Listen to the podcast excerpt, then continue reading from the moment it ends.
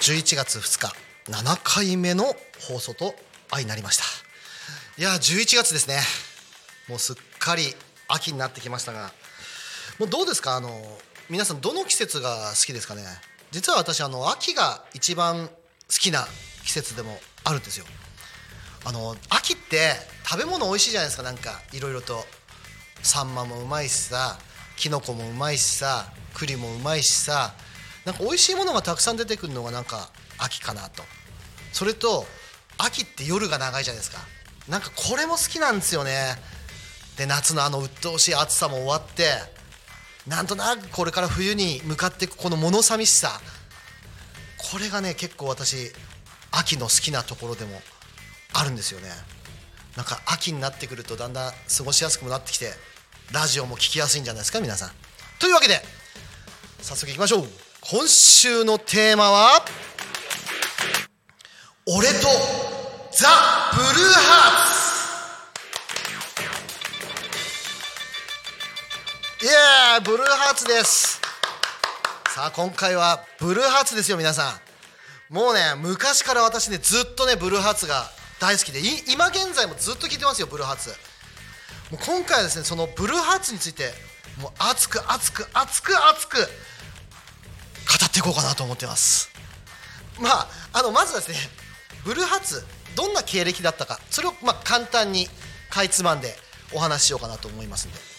えまずですねブルーハーツはですね1985年にですねあの河本大翔さんこれボーカルですね。で真島正人さんあ正俊さんね。殴られましたけどね今ね。はい。真島正俊さんですね。あと、えー川口淳之介さんそして梶原哲也さんこの4人組で、えー結成されました。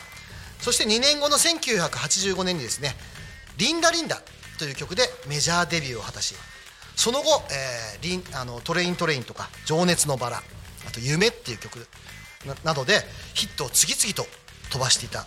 そしてその当時はいろんなドラマの主題歌になったりね CM ソングなんかにも数多く使われていた。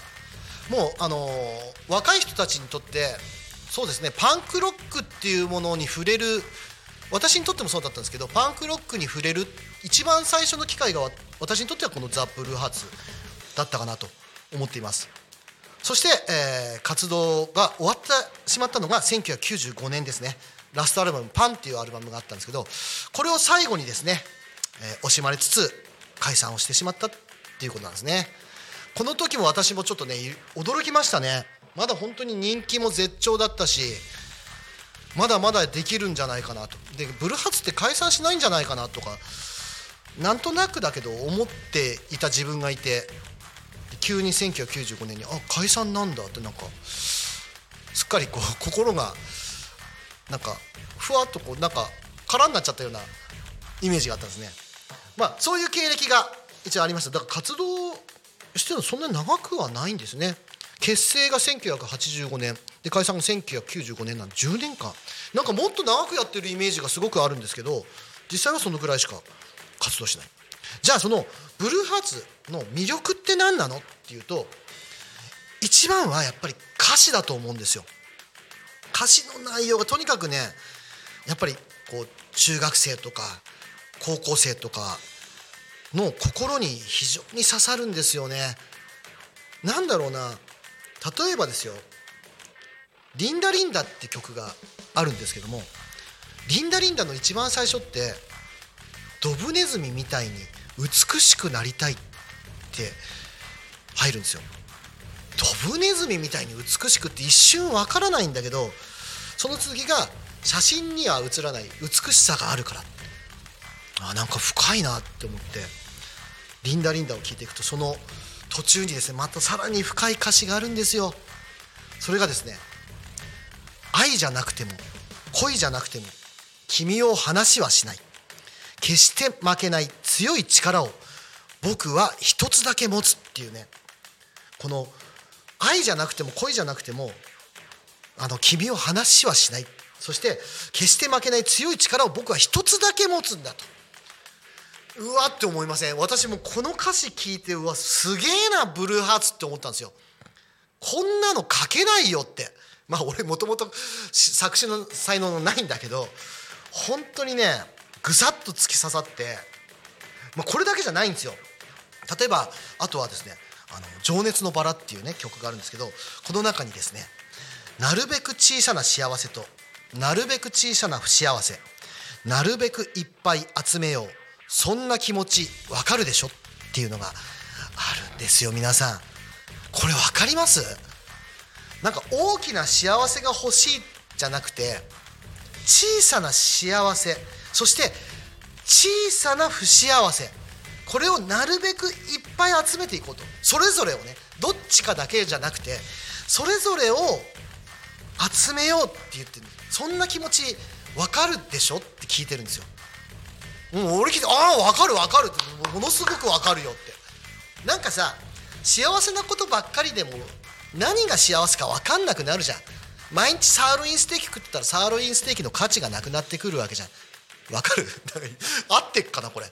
毎日寿司食ってたらさ寿司の価値価値が分かんなくてさたまに納豆食いたくなる時もあるじゃん。ね豆腐食いたくなる時もあるわけよ。イワシ食いたくなる時もあるわけ。なんかそういういつもいつも幸せだなって思ってた時もうそれが当たり前だと思っちゃいけないよって俺言われてんのかなって。すごく感じたんですよね。なんかねすごく深いなと。であとね「僕の右手」っていう曲があるんですけど、えー、今にも目からこぼれそうな涙の訳が言えません。今日も明日も明後日も何かを探すでしょう。すごいよね。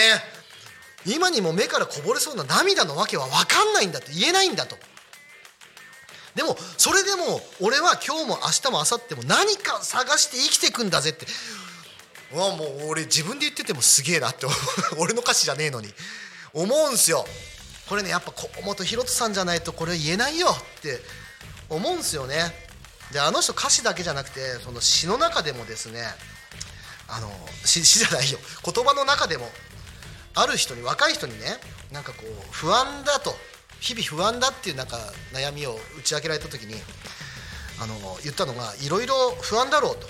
ねイライラするしなって。あそれな大人になっても不安だし50過ぎてもイライラするぞと。でそのままでいいんじゃないって。イライラしたまんまロック聴きゃいいんだよって言ってた。うわって思ったね。そうかと。俺もあの日々ねイライラすることもあるし不安になる。結構こう見えてね結構小心者なんですよね。すぐ傷つくしすぐイライラするしね。だけどああまあ人間ってそういうもんなんだ。河本大翔さんでさえそうなんだからまあ俺ごときがねまあそんな悩んでてもしょうがねえかと。ロック聴きゃいいじゃんって。ロック聴いて明日も頑張ろうぜって。思えるような感じの言葉をこのブルーハーツは俺たちにくれたんですよ、ね、だからこそ今の若い人たちどうかブルーハーツを聴いてほしい。YouTube にたくさんありますんでぜひぜひザ・ブルーハーツの楽曲たくさん聴いてみてください。きっと心に刺さる歌詞が1個2個見つかると思います。さあさあ残り1分になりましたよ皆さん。えまああの、告知です。あ前回も言いました。実は明日ですもう明日。あの銚子 E 万博開催されますよ皆さん。ね、えー、マリーナ海水浴場で。もう明日なんでねプロレスもあります。あの物販もあります。キッチンカーもあります。ステージもあります。私もどっかで何かしますんで。皆さん明日、えー、銚子マリーナ海水浴場待ってますからね。来てくださいよ皆さん。そこでねぜひ私見つけたら声かけてください。さあ10分ってブルーハーツ話したら短いっすね。本当に。ねというわけでまあ今週はこんな感じで終わりにしましょうかね。今週お届けしたのはレオパルトンの哀愁でございました。お後がよろしいようで。